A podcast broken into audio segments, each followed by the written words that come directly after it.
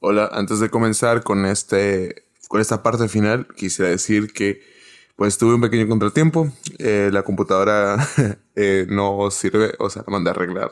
Tuvo unos, unos problemas con los drivers y bueno, pues ya la mandé. Y de paso, ya que la limpiaran, a darle mantenimiento en general. La acabo de llevar eh, apenas ayer y bueno, yo dije no puedo retrasar más este episodio, más porque tengo otras ideas pendientes para este programa.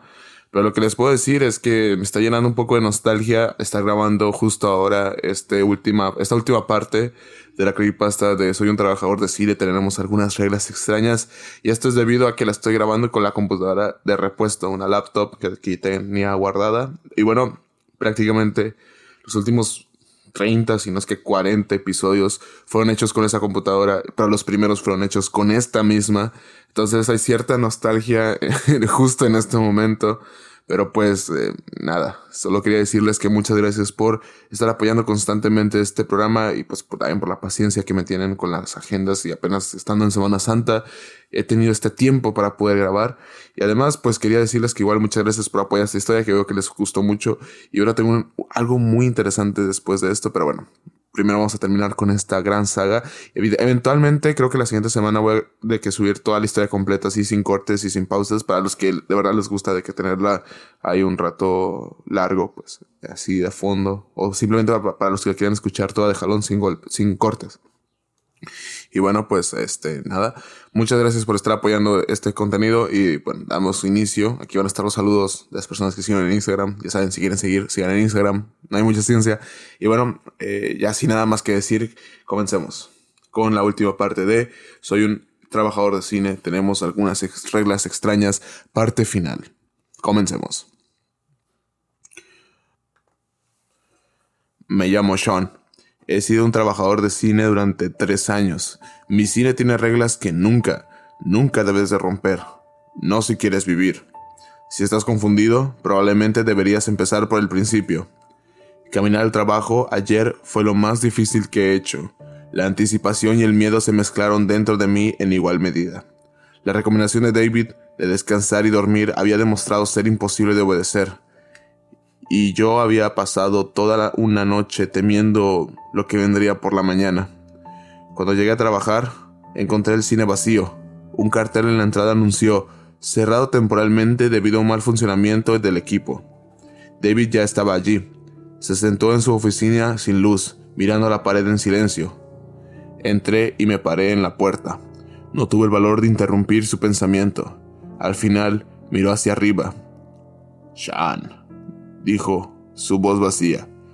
Lo siento, mi mente estaba en otro lugar. Se levantó y se acercó hacia mí. Dijiste que íbamos a romper las reglas hoy, dije. Sí, reglas número 10 y número 11. Regla número 10.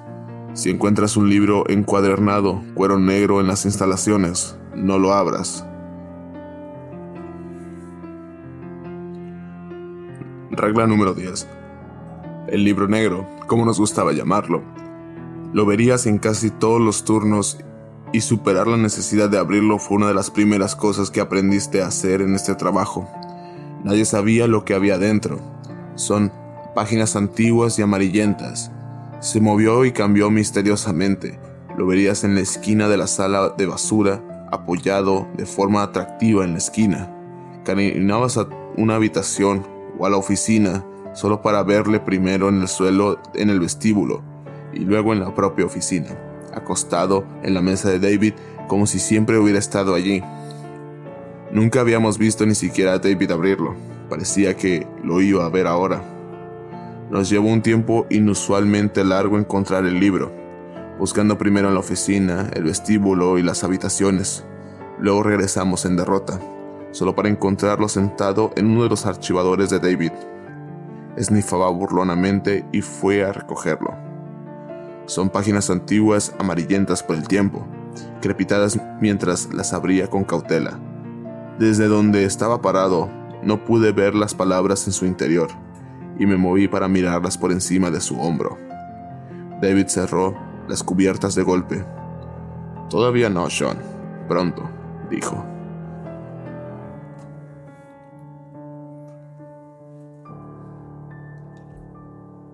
Mi temperamento se desaflemó. David, no sé nada de lo que está pasando. No sé para qué estamos aquí hoy, o por qué estamos rompiendo dos de nuestras reglas. No espero que me lo cuentes todo, pero tienes que decirme algo.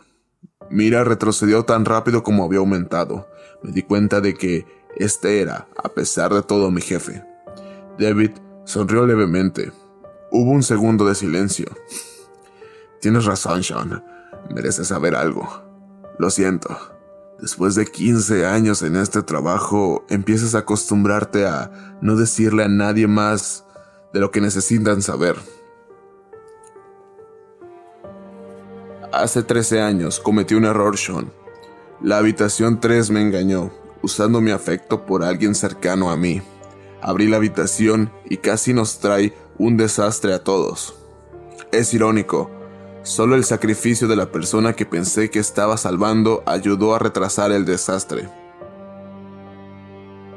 Eh, ¿Retrasar? Sí, Sean. Tomamos prestado tiempo. Ayer se acabó ese tiempo a menos que actuemos. La sala 3 ya ni siquiera necesitará que nadie la abra. Se escapará por sí solo. Y no puedo permitir eso. ¿Y, el libro? ¿Qué es? Supongo que podrías llamarlo un manual. Mm, más o menos. Las reglas de este cine están aquí. Volví a mirar las páginas.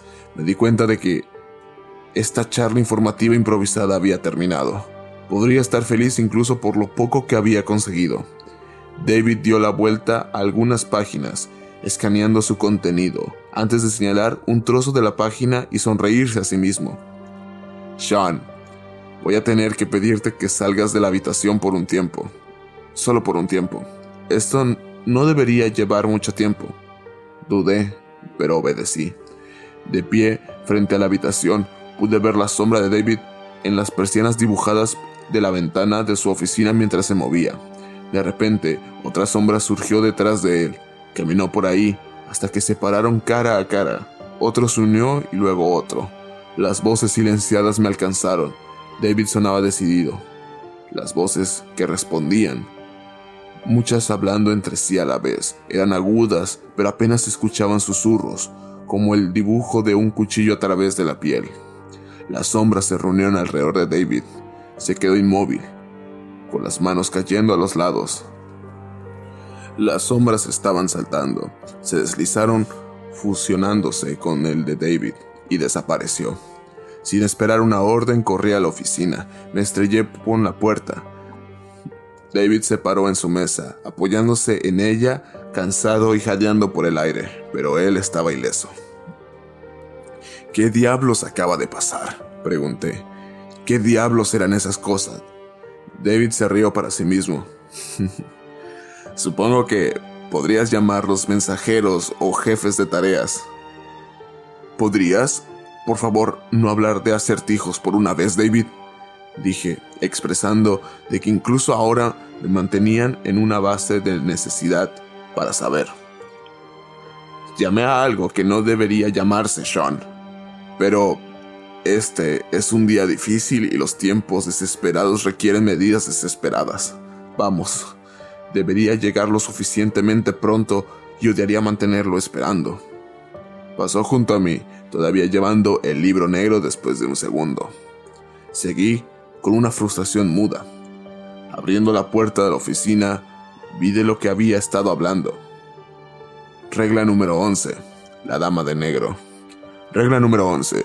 Si una mujer con un vestido negro te ofrece una bebida, no la aceptes. Una mujer se puso delante de nosotros. Ella era alta, más alta que cualquiera de nosotros, y su cara pálida contrastaba con su profundo cabello oscuro. Llevaba un vestido negro fluido de medianoche, en sus manos había una copa de madera tallada. Me había encontrado con la señora de negro antes, ella o eso, caminaba por el cine a menudo, deteniendo a los trabajadores de vez en cuando para ofrecerles una bebida de su copa. El líquido interior era translúcido y parecía agua clara a todos los efectos. De alguna manera, siempre dudé de que fuera algo tan inofensivo. Afortunadamente, ella nunca nos obliga a tomar una copa, lo que la convierte en una de las cosas menos peligrosas que podrías encontrar aquí. cuando te negaste. Ella hacería con la piel en silencio, comprensiva y seguiría adelante. Ahora ella estaba aquí. ¿Aceptarás mi cáliz? Dijo, casi susurrando. Su voz era débil e insondablemente triste. Hice... Le di una negativa. Era casi la memoria muscular en ese momento, perfeccionada por docenas de encuentros con ella. Pero mis palabras se me pegaron en la garganta cuando me di cuenta de que no me estaba mirando. Ella estaba hablando con David. Se quedó callado por un segundo. Lo haré, respondió finalmente. David, ¿qué eres? Empecé con confusión y pánico. Me cortó. Esto tiene que hacerse, Sean. No hay otra manera de tener lo que viene. Se volvió hacia la dama de negro. Ha pasado tanto tiempo. Ella sonrió débilmente y le pasó la copa. Bebe. David tomó el cáliz. Dudó un momento, vacilando. Su cara se endureció de repente. Se bebió la taza en un tiro rápido. Luego, jadeó, tropezó y lo dejó caer al suelo con un golpe. Se adeó mucho sobre mí y casi me caigo bajo su peso repentino. Su cara estaba muy pálida, tosió y manchas de rojo cayeron al suelo. Has pagado el precio. Susurró la señora. Lo he hecho, respondió David, temblando con más tos ensangrentada. Ahora, por tu parte del trato. De hecho, ¿qué es lo que buscas? Sonrió con tristeza. Yo busco... Busco una manera de evitar que la habitación 3 se libere. David estaba eligiendo sus palabras con cuidado. Me di cuenta de que solo tenía una oportunidad en esto. La señora frunció el ceño. No te gustará la respuesta. ¿Estás seguro que esto es lo que quieres saber? Estoy seguro. Estoy seguro, maldita sea. David susurró con los dientes apretados. Un delgado rastro rojo corrió por su comisura de su boca. Dime. La señora se inclinó hacia su oreja. Ella le susurró palabras que espero no tener que escuchar nunca. Luego se enderezó la espalda de nuevo. El trato está completo. Adiós, David. Se dio la vuelta y se alejó de nosotros como si nada hubiera pasado. Ella se dio la vuelta a una esquina. De alguna manera, sabía que ella no estaría allí si miraba. David se volvió hacia mí. La sangre también goteaba por su rabillo de sus ojos. El libro negro cayó de sus dedos. David, ¿qué has hecho? ¿Qué está pasando? ¿Qué te dijo ella? Me tuve que inclinar hacia adelante para escuchar su respuesta. Su voz se debilitaba con cada palabra. Vamos. A la cabina de proyección, Sean. Encienda todos los proyectores. Hazlo ahora rápido. El comando de su tono de voz era absoluto. Corrí por la cabina de proyección. Envié rápidamente cada interruptor, pasando del proyector a proyector. El zumbido de la maquinaria llenó el aire. Aunque estaba vacío, ahora había un espectáculo en cada habitación del cine. Me di cuenta de lo que David estaba haciendo. Demasiado tarde, me di cuenta. Volví corriendo hacia el vestíbulo tomando las escaleras desde la cabina tres a la vez. Tenía que llegar a tiempo, tenía que hacerlo. Ya no estaba enfrente a la oficina. El libro negro yace abierto desde que había caído al suelo. El único indicador de que se había parado allí.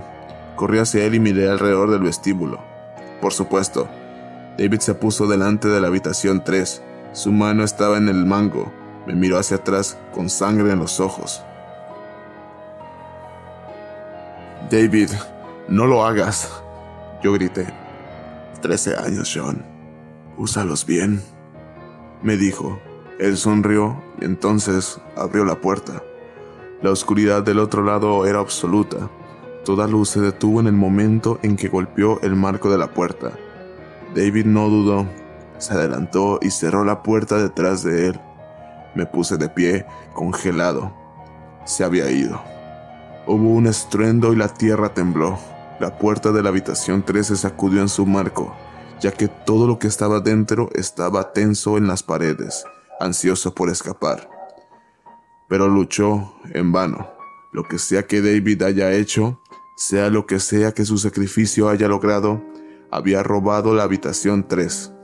La había atado de nuevo. Había ganado más tiempo. El estruendo disminuyó. La puerta dejó de temblar. Hubo silencio. Un susurro de páginas debajo me llamó la mirada. Miré el libro a mis pies. Estaba abierto en la última página. Solo había una frase en él, escrita en tinta negra. Regla número 12. Siempre debe haber un gerente.